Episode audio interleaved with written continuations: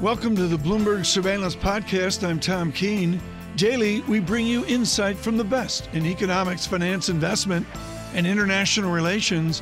Find Bloomberg Surveillance on Apple Podcasts, SoundCloud, Bloomberg.com, and of course, on the Bloomberg. Right now, off of what we heard from Senator McConnell and the mystery of what we'll see today from uh, disarray in the Republican Party is the reality of what it means for the funding of our transportation. That can be DFW in Dallas, that can be the airlines out west, the railroads, coast to coast, Amtrak even, or it can be the MTA. The chairman and CEO is ex Skadden uh, Pat Foye, joins us right now.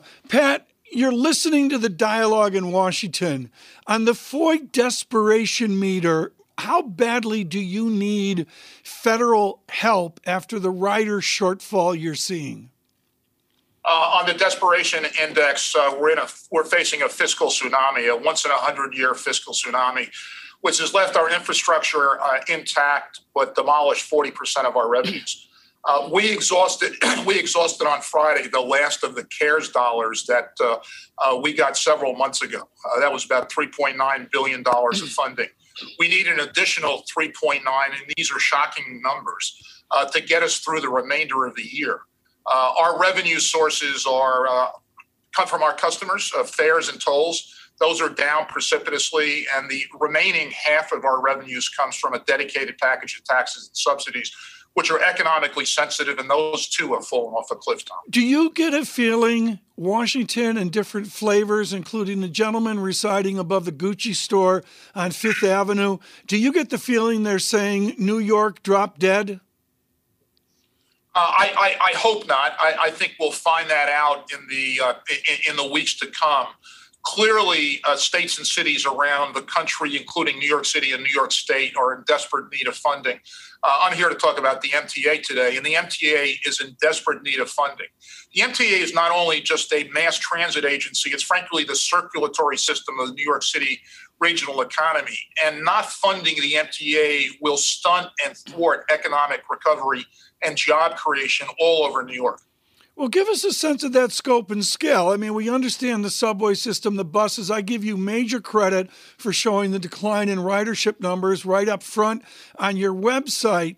But give us, give our viewers and listeners worldwide a sense of the geographic reach of the MTA. It's not the five boroughs, is it? No, it, it, it's beyond. Subways, buses uh, in New York City, five boroughs, Long Island Railroad goes out uh, uh Nassau and Suffolk County. Uh, Metro North covers Westchester and North as well as part of Connecticut. And we've got a small operation that New Jersey Transit runs for us west of Hudson. Uh, in a typical day pre pandemic, we'll carry well over 8 million passengers. Uh, pre pandemic subway hmm. ridership, average weekday, five and a half million customers. Uh, right now, 1.2 million. That's up substantially from the depths of the pandemic, but a fraction of the numbers yeah. that we would carry on all of those agencies. And my anecdotal on this, folks, is real simple. I was thunderstruck how empty New York City was this weekend. Like I've honestly never seen it in my time at Bloomberg. And Pat Foye, you're living with this with the empty office buildings of Midtown, and there's all these other stories as well. If you get that aid, what do you do with it? Or do you have to begin thinking about firing thousands of people? Well, Tom, here's what we're going to do. I'm cautiously optimistic that we're going to get the funding because, frankly, it's in the interest of the nation to fund the MTA uh, to help uh, bolster New York City's regional economic recovery. That, that's in the national interest. The pandemic is an international and national challenge, and it requires a national solution. So I'm cautiously optimistic that Washington is going to do uh, the right thing. But without funding uh, for the rest of the year, that's what we're talking about to get us through 2020. The, the decline in revenues has been that precipitous.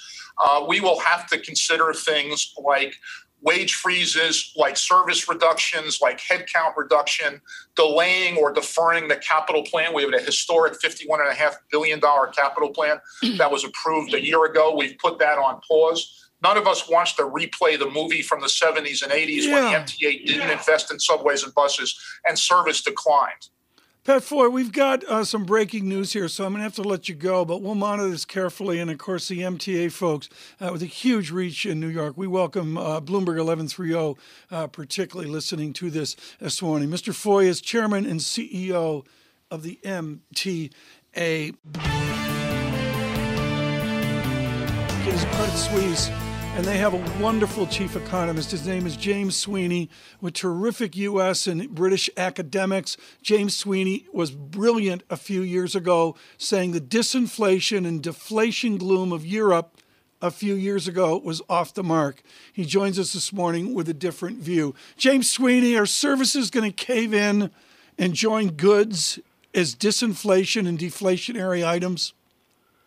Well, right now, services have joined goods with this collapse in activity, but it's been driven by shutdown. Now we're rebounding because there's some activity turning back on.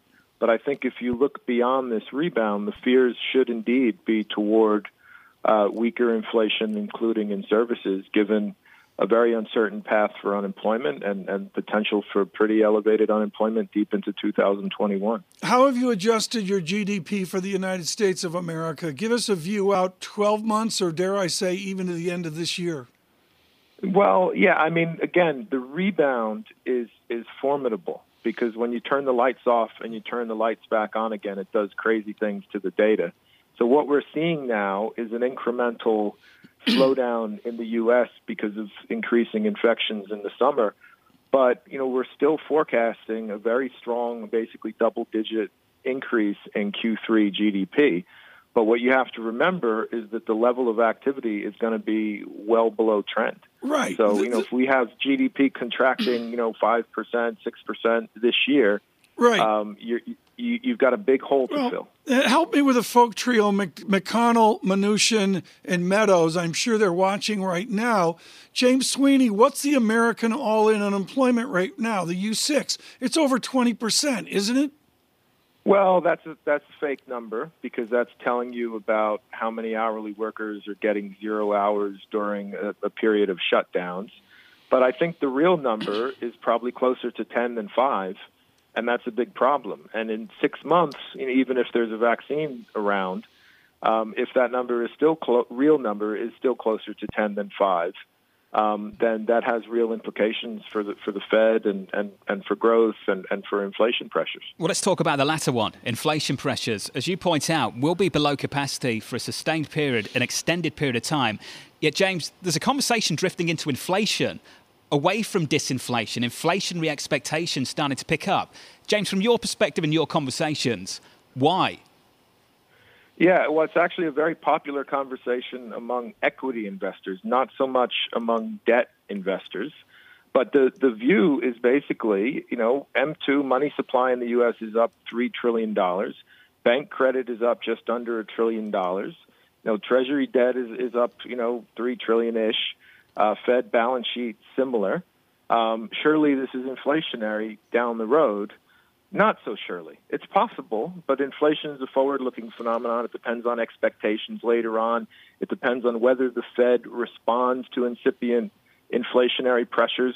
A lot of good things have to happen first in order for us to get there. So, um, so I, I think the focus is it needs to be on you know on exactly that European situation that I've been not expecting in the U.S. for a long time. But the odds that inflation gets stuck at a lower level yep. are elevated at, at the moment, and I think the Fed is going to be focusing on that, and I, I think we're going to see policy actions over the next six months that, that confirm that fear. James, we can talk about the policy action in just a moment. Can you just walk through our audience the relationship between money supply and inflation? Just how tight has that relationship been or not over the last 10 years, last 20 years? Poor, not good, yep. not not a good relationship. Um, and again, um, with with interest rates so low, bonds are not necessarily a great attractive alternative to cash in the bank. So if if cash is being created and deposits are being created, you know, I may not want to put those in fixed income securities. I may not want to take the risk of of equities, uh, and so the deposits don't go anywhere. I mean, in the short run it's nice that the stimulus has has gotten cash flow into a lot of especially you know lower income cash constrained workers so that they can pay their bills that's extremely important But the idea that this money is, is going to circulate mm-hmm. at a high rate and risk and, and really grow aggregate demand in a way that will quickly be inflationary uh, right. seems seems pretty far fetched to me. If you're just joining us, Bloomberg Radio, Bloomberg Television, John Ferro and Tom Keene, James Sweeney with us with Credit Suisse, their chief economist. Lots of really good conversation this morning, centering on Washington and our fiscal policy, along with markets. Futures up 17, now up 13. James Sweeney, all that's fine, but if I get a James Sweeney economy what does four trillion in debt do to it? I don't understand the dovetail of soggy nominal GDP, you know, okay, kind of like real GDP, and a new overlay of four trillion in debt. Well, I mean, longer term, I think that's what's happening with the dollar. I mean, I, I think Fair. there are fears about the the fiscal uh, path of the U.S. longer term, so it's driving a narrative both of longer term inflation and you know positive for gold and positive for break evens and, and, and all these things. Um, but there's just a very important hump to get over first, and that's the disinflationary pressure of the of the high unemployment. And I would say also, you know, without very high Fed purchases, uh, you're likely to see a decent slowdown in bank credit and money supply growth uh, over over the next 12 you know, to 18 months. Um, and so, if your if your argument is based on those things, your argument may fall apart. John, who booked him? We don't do this much gloom on a Monday. James Sweeney, how are the market people at Credit Suisse reacting to your cautious view? The bond guys and the equity guys, they're different. How are each of them reacting to this scenario? Well, I mean, a lot of the bond guys basically agree with it. I mean, on the equity side, you know, our, our house view over in Zurich, our investment committee recently went from overweight global equities to to neutral, uh, and part of it is based on these fears as we as we get into the into the autumn. And I mean, neutral is not underweight, and and risky assets are of course doing okay. Yeah. Um, and but you know, looking forward, I think expected returns have definitely come down. Hey Tom, this plays into the Golub trade as well. That you'll pay a premium for growth. Jonathan Golub far more constructive on the growth names, big tech, than most people I speak to on Wall Street. Well, it has been for quite a while. Yeah, and that's to the the conversation we had earlier with Alicia Levine at BNY Mellon, who went the other way and, and said you've got to go away from growth right now. I mean, John, these are these huge tensions all of them secondary to what we see in Washington over the next 48 hours. Well, James, not just on the fiscal debate, let's talk about the Fed. They meet in 48 hours' time as well. Just sounds like you're positioning now, thinking about the next move. Governor Brainard really, really stimulated this conversation in the last couple of weeks when she said we'll move from stabilization to accommodation. And everyone on Wall Street was like, well, what was the last few months about if that wasn't about accommodation? What does that transition look like in your mind? Well, I, I think the last few months were about emergency measures responding to the cash flow crisis uh, through the shutdowns um, and trying to ensure market functioning. And, you know, if anything, they've over-insured market functioning. But I think going forward, again, it's where does the unemployment rate settle? What does the growth in inflation look like three or six months from now? Um, and I think most of us think that activity is going to be running at a pretty low level, and so you're going to need more help from from the Fed. So you may be pulling back some of these emergency measures, but in the short run, uh, I, I think the Fed may signal that you know until unemployment and inflation are at exceptional levels, some kind of substantial stimulus is going to be in place. And I think in the in the background is yield curve control as the next big bazooka to be fired at a time when you're in severe market and mm. growth Wait, stress. So hopefully is, that doesn't show up, but that's the that's the big option. James, aren't we in yield curve control right now? I, I mean, I'm looking at a 10 year of 0.58 percent. How do you control a number that low in America? Well, I mean, the fact that the market is behaving as if it's already implemented okay. serves the Fed's yeah. objectives. Like that's a good thing. So what you don't want is, is the market to start to think they're never going to do this, and so yields, the curve starts to steepen, yields start to, you know, move in a in a in a way that that suggests you know tightening of, of financial conditions. So um, at some point, you know, they may need to formalize this thing, but at the moment. There's certainly no okay. need. Uh, risk assets are doing okay, yeah. and, and, yields are doing exactly what we need them to do. Hey, James, great to catch up with you. Send our best to the team at Credit Suisse, won't you? James Sweeney there, Credit Suisse chief economist. So we've got a market here, folks, that is extraordinary and a mystery. She's a chief strategist of mystery at BNY Mellon. Alicia Levine joins us. And what's great about Alicia Levine is prodigious academics behind trying to game and guess the view forward. Alicia, thanks so much for joining John and me uh, this morning. Can you buy the marginal share this morning, Alicia? Yeah, but I think you don't buy it in tech.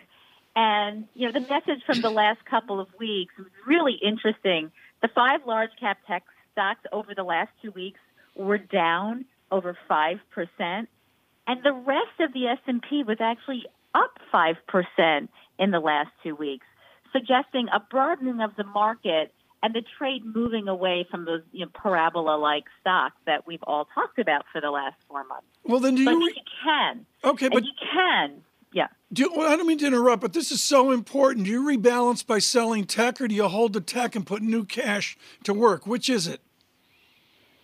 I think you have to sell a little tech here. Okay. I think I think that the growth stocks must remain a core holding and an overall portfolio allocation simply because going forward growth will not be strong, will be lower. And so growth tends to outperform. But, you know, if you look at it on, on the chart basis, these are parabolas. They don't suggest future gains in the near term. So, you know, they've gone too far too fast. And the forward the forward comments after the quarters has not been matching what the stock prices have done. So I think you pull a little bit out of tech, and that's what we saw in the last couple of weeks. That people just sort of shaving, not not really dumping, but shaving, and that makes sense, you know, because that's what you do for rebalancing. You sell your winners and you kind of reallocate. Tom, enlighten me. So, when was the last time you interrupted someone without meaning to interrupt them? Uh, I think Nixon when, when was president. Happen? No, Nixon. Nixon. Nixon was president. We're going back to Nixon. Yeah. Alicia, I know you're used to Maybe it. Maybe LBJ. Thanks for being with us it's this okay, morning. It's okay. I'm a New Yorker. I know Fine. you can handle it. I'm not worried about you, Alicia. At all, in any way, shape, or form. The rotation away from tech, let's continue that conversation because a lot of people come on this show, as you know, Alicia, and they talk about rotating out of tech, but into the cyclical areas elsewhere EM, Asia, China, Europe, much more so. Is there an argument to stay US based? So I think, look, it, it's really interesting. Right now, the rest of the world is recovering faster than the U.S. So we see it in the industrial production in China. We saw it in the data coming out of China in the last week, and we saw it last week coming out of Europe in the PMIs. So the rest of the world is recovering faster. The only thing I'll say is that the valuations tend to get higher in the U.S. Must I think you definitely have to have an allocation to Europe, but the softer dollar does argue for cyclicals here in the U.S. That's going to be the bedrock of support in some of these stocks. I mean, so your softer dollar is helping these multinational companies. And by the way, multinational companies are exposed to the recovery overseas. So, you know, you have to stay in the U.S., but I think Asia is great, and I think Europe looks it looks like a nice trade here. Well, Alicia, let's continue this conversation then. Is the weaker dollar a symptom of the foreign inflows or a driver of them? How do you frame that for clients at the moment? Well, that's a really great technical question. Thank you, Jonathan. Um, I think I think it's it's a symptom, and it's a symptom because let, let's go back to first first basis, right? First basis is the path of the recovery is going to track the path of the virus, okay? And what we've seen in the last six weeks at the that the path of the virus is exploding everywhere in the U.S. And so economic activity is flattening. And so there, it's not happening in other regions of the world. So therefore, they're recovering faster. We're flattening. we saw the first problem in the labor market last Thursday, where the claims data went in the wrong direction for the first time in 16 weeks. So we're going to start feeling it here, and I think the softer dollar is a reflection of that. Not to mention, not to mention, yields are so low, and we've got negative yields as you were talking about all morning long. So I think I think well, the, the, weaker dollar is a symptom. Are, is dividend and dividend growth a proxy for yield right now? Uh, yes, yes. Um, look, you know it's interesting. Only 62 companies in the S&P have actually cut dividends. I would have thought that would have been more. And it's interesting that they haven't. And part of that is due to uh, the support from the Fed supporting all the different levels of bonds here, you know, creating a situation where you have enough capital and you can still pay, pay dividends because the, the number of companies that have cut dividends is actually lessened in 2008 and 2009, which I find really interesting. I would not have expected that three months ago. Welcome all of you on Bloomberg Radio, Bloomberg Television. John Ferro and Tom Keene. Alicia Levine with us right now, BNY uh, Mellon. Alicia, what are you seeing people actually do with their money? I'm fascinated when I talk to you or say Liz Ann Sonders at Schwab about what the actual action is of people. What is the action right now? So the action is very defensive. And that's why we remain cautiously bullish on, on, on this market, know, nervous but bullish, because positioning is defensive. So money market funds, gold, and bonds and investment grade bonds, and that's really where the the incremental trade is coming from. People are nervous to buy into this market, and as long as you still have that going on, you have support. You know, it's it's a it's a contrarian you know view and and so therefore you know you have support under the market but positioning is defensive so alicia let me ask the stupid question who's buying stocks then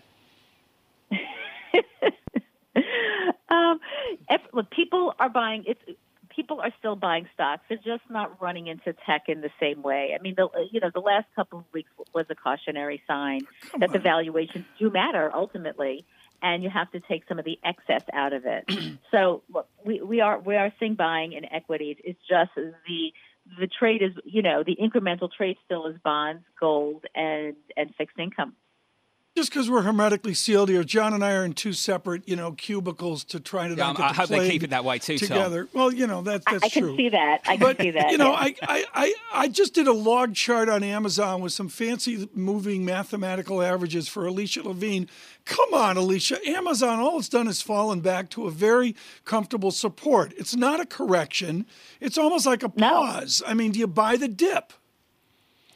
Can you buy the dip in the tech stock? Yeah, I'm asking. I yes. need to make some money here. So yes. Nasdaq futures are up nine yes. tenths of one percent. Where's the dip on Nasdaq on the Nasdaq over the last couple of weeks? I know we've come back a bit, but hardly. We're still up near all-time highs, Tom. I don't know. I'm just trying to impress Alicia with my math, and all I see is on a log chart, Amazon's back to support. I mean, it's not like it's caved in. Right. No. So, but look, it is 12% off the high. So you know, that is not, you know, again, that is that's not a bad that's not a bad entry point for any stock after you're, you know, 10 to 12 percent off the highs and that kind of fast mover. That's that's fine. We don't think these stocks are rolling over. We just think some of the excess has to come out of it, and charting is a great way to pick your entry point. Alicia. But, you know, as I've said before, parabolas don't make for great technical charts. You have to wait. Always enjoy catching up with you. Appreciate your patience this morning with us as well. Alicia Levine of BNY Mellon there. Are you throwing me I'm, shade? I'm usually I'm usually saying that are, are, to are, appreciate their tolerance for a certain someone who wears a bow tie are and interrupts. Are you throwing me some parabolic I, I, shade? Is that, is that new? I do that every day. Yeah, you do that every day. Right now, in this oddest of baseball seasons, we have to drag on Douglas Kass, talk to us about the equity markets. Talk to us about his brilliant call on Amazon. That's working out. And of course, a lot of other things as well. Can I, Doug Kass, good morning. Good morning, Tom. I just um, learned that the Marlins home game yeah, canceled. We had that on. We you know, ESPN reported that in the Athletic, right. and uh, right. there's eight players with a virus, etc. Uh, we'll talk about that in a bit. Can we just talk a minute, Doug Kass, about someone who never gets print because he's outside the three zip codes that matter. And that is a gentleman pitching for the Chicago Cubs today. Jon Lester has delivered what everybody's supposed to deliver. You get paid a ton of money, but year after year after year, a guy he? he? he's getting older. And you know, is he older than you? No, no, he's not that old. But here's a guy that had lymphoma. Is he older than Paul? No, he's not that old. But he had, you know, he had lymphoma when he was young. He's got like seven World Series rings. And the guy, you know, with all the negativity about baseball, he's a guy that just delivers it year after year. Yeah, he's fantastic. I like the Cubs this year, actually.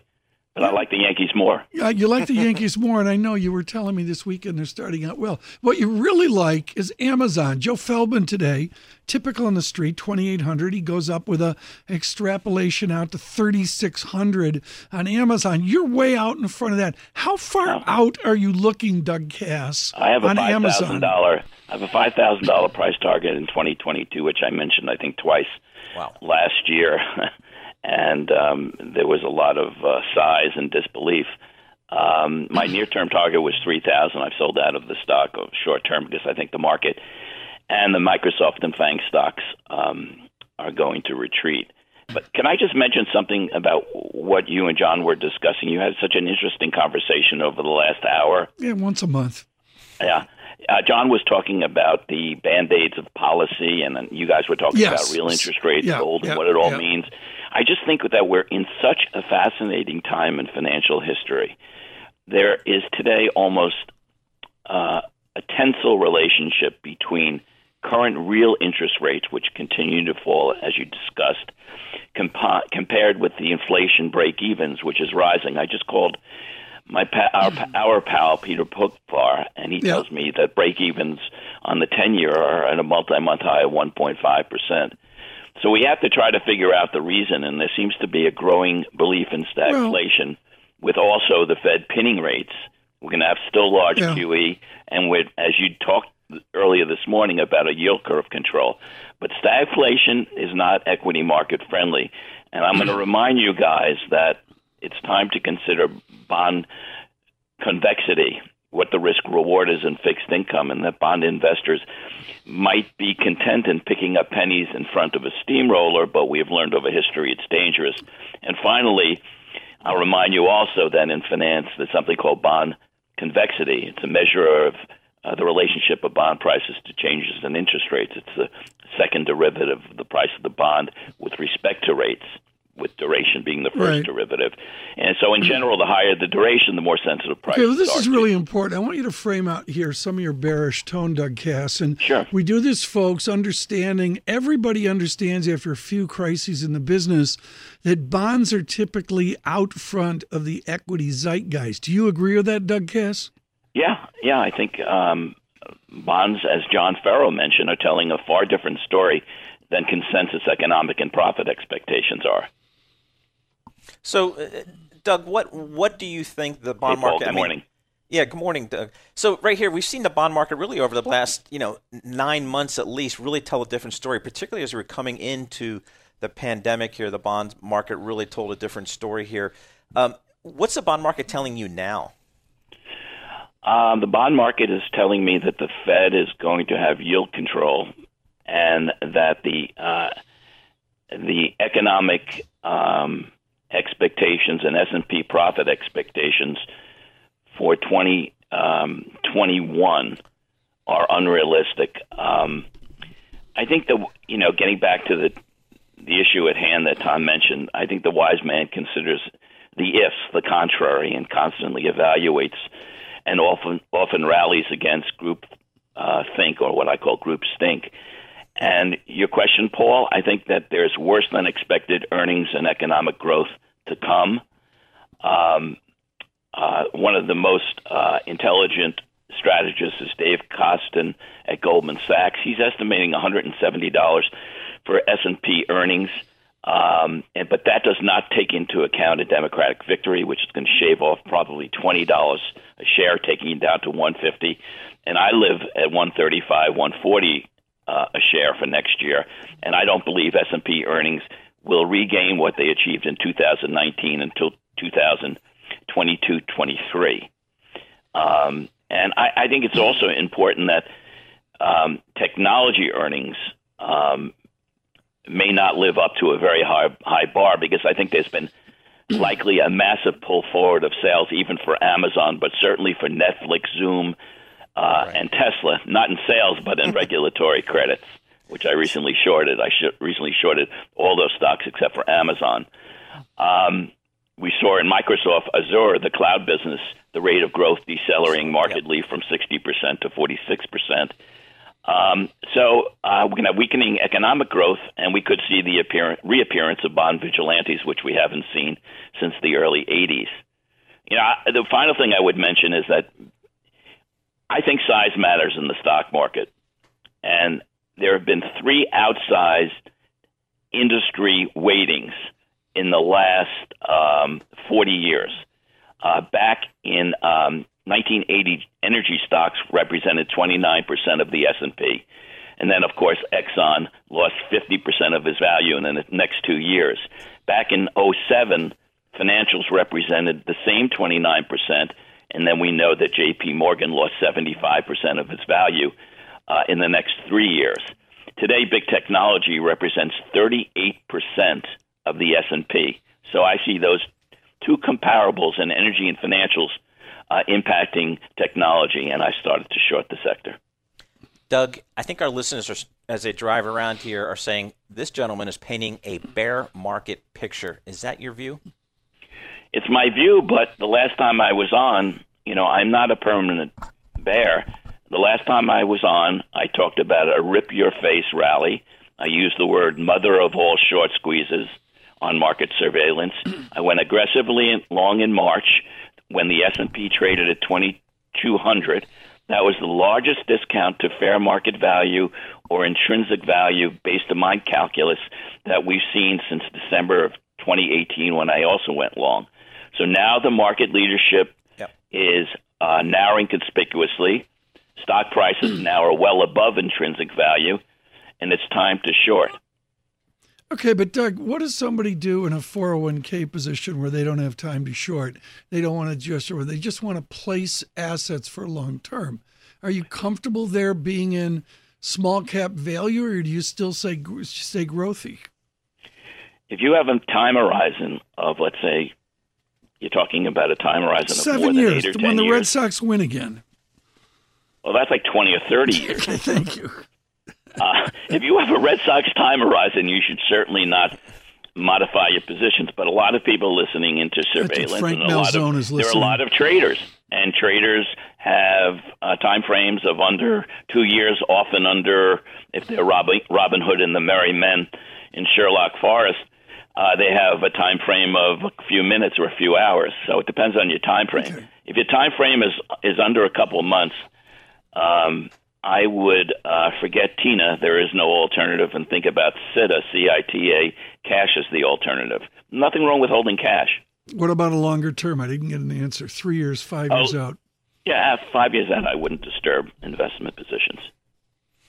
So, Doug, I mean, you know, the gravitational pull of stocks is higher. Yep, yep. and particularly, I mean, it, are you comfortable that this Fed is going to remain a backstop for risk assets, including the stock market? I I am comfortable about that, but um, I think that we have to consider that the Fed's balance sheet uh, in 2011 was about 2.5 trillion. It's over seven trillion dollars today. In the interim interval, U.S. nominal GDP only rose by about 30 percent. That means to me, and this is really important, it takes more and more debt to produce a unit of production. That's a real negative. So Katie bar the doors as yeah. the bond vigilantes reappear, and all of a sudden, public and private sector um, service of debt is challenged, and that's the big black swan that well, lies ahead. We haven't seen it yet. Charles Plosser no, we haven't to be with us tomorrow. Doug Kass with us right now with Seabreeze. Doug, uh, it's happened before. It is happening now. It is a bull market of VIX from 80 to 25 and retail climbs on board with a laptop on the couch, however it is as well. I want you to speak right now to all the people listening who've been playing the game. Some have gains, some don't. Where are they heading? Well, these speculative stocks, one of my uh, big concerns is they're going to collapse. They always do. I've seen this in the past. Uh, speculation always takes the same form in every cycle. It did in the dot com era, it did in 2007, it's doing it right now. You have uh, low price debt, debt is plentiful, and you have a new uh, class of buyers in an asset class. And the new class is Robin Hood and his merry men. and, um, it, you know, that occurred because, uh, uh, for a number of reasons, um, commission rates were pegged at zero after being really high priced and going down as they got commoditized over a period of time. And of course, you got the um, uh, federal government's checks. Um, so they had nothing to do. They couldn't bet on sports, so they started betting on stocks, and that's really dangerous. And I have shorted a package months ago of um, stocks that I consider to be worthless and bankrupt. I won't mention them, but you know, Yep, example agreed. would be Hertz. Example would be Hertz, where stock. You know, some of them are already down eighty percent, but there are a number of concerns I have. I've expressed to you in my top ten list of concerns. I'm concerned that COVID nineteen spreads and fatalities expand.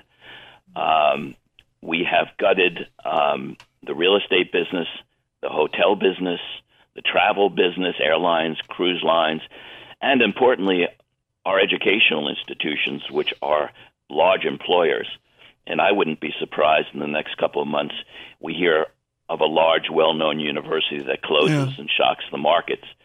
Um, the second thing is that the this rift between China is widening. Um, China is obviously playing hardball in the face of a likely Right. Trump loss, and uh, I could see a furious president Yeah. retaliating. Uh, his popularity is falling uh, further, so he could lose his Well- composure, introduce a number of wild policy shifts, moving further to the Yeah. right. Um, we had the Wirecard um, fraud in Europe, out. which no one's discussing. Did you? were you with Chanos? Were you short Wirecard? I had uh, no position in Wirecard. Okay. Either did I. Uh, uh, no one's smarter than Jimmy on the short side. yeah, that's but true. That is we true. could have a large U.S. fraud which shakes the markets. I mean, that happens Okay. often late in the cycle. Doug, because of time, we got to leave it there. I also you need to rest before the Yankees take another victory. I can't believe I just said that. Douglas Kass with Seabreeze, and we say thank you uh, this morning. Thanks for listening to the Bloomberg Surveillance Podcast. Subscribe and listen to interviews on Apple Podcasts, SoundCloud, or whichever podcast platform you prefer. I'm on Twitter at Tom Keene. Before the podcast, you can always catch us worldwide on Bloomberg Radio.